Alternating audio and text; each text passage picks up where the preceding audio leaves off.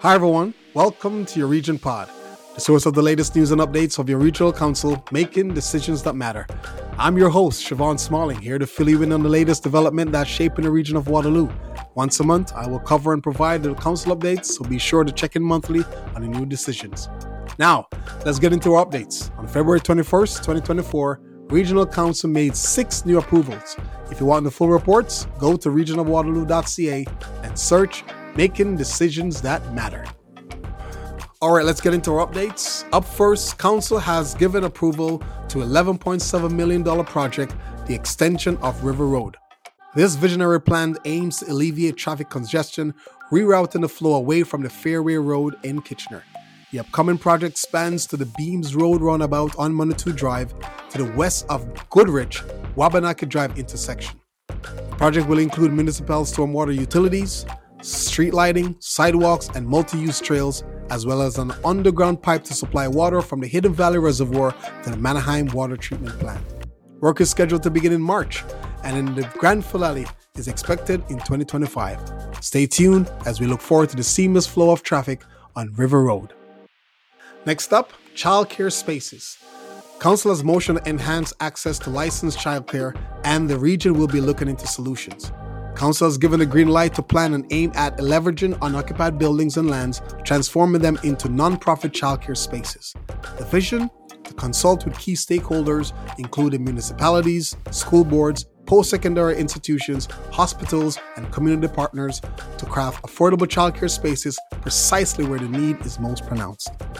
Right, up next, Council has approved additional funding for the esteemed recipients of the Key Cultural Institution Grant Program, surpassing the initial 2024 budget allocation. This year, the Kitchener Waterloo Art Gallery, Canadian Clay and Glass Gallery, Drayton Entertainment, and the museum are set to receive a collective total of $840,603.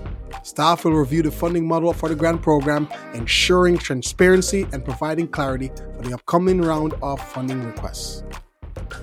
Okay, next up, Council has approved the design concept for the restoration of the West Montrose Covered Bridge. This noteworthy project, partially funded through the Investing in Canadian Infrastructure Program ICIP, will entail the removal of old steel bailey trusses and the replacement of depreciated wood truss members and other bridge elements. Stay with us as we navigate the intricate details of this preservation initiative. An innovative overhead restriction bar will also be implemented, safeguarding the bridge from potential damage by oversized vehicles.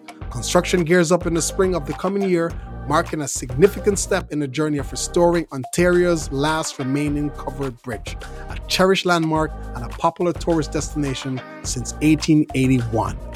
All right, here we go. Regional Council has given a nod to a series of initiatives aimed at enhancing accessible taxi services in Waterloo Region. These strategic measures include a boost in funding for subsidized trips and accessible vans. Measures include increased taxi scrip program funds from 40,000 a year to 55,000 a year. Increased funds for the vehicle conversion program from 10,000 per vehicle to 40,000 over 5 years to support the purchase of new vehicles increase fare subsidy program support from $2 a trip to $5 a trip, and increase their meter drop rate from $3.50 to $4.50 in line with other municipalities. All right, up next, last but not least, great news from the region. The Every Child Matters bus mural is set to extend its visual impact until September 29th, 2024 unveiled with a deep significance on September 30th, 2023, during the Every Child Matters Walk hosted by the Healing of the Seven Generations. This mural is set is not just an art, it's a moving reflection of the indigenous heritage, crafted by the talented Sister Kennedy. The decision to extend this artwork is a testament to the region's unwavering dedication to advancing the Truth and Reconciliation Commission's calls to action. And that is all for today. Lots of decisions are being made, however, they are propelling the region of Waterloo forward. Thank you for listening, and if you want more details on making decisions that matter, visit regionofwaterloo.ca and search Making Decisions That Matter. Visit us on all platforms Instagram, Facebook, LinkedIn, and don't forget to follow us on X. That is my time. I'm Siobhan Smalling, and until next time, be aware by being here. It's a Region Pod. Goodbye, everyone.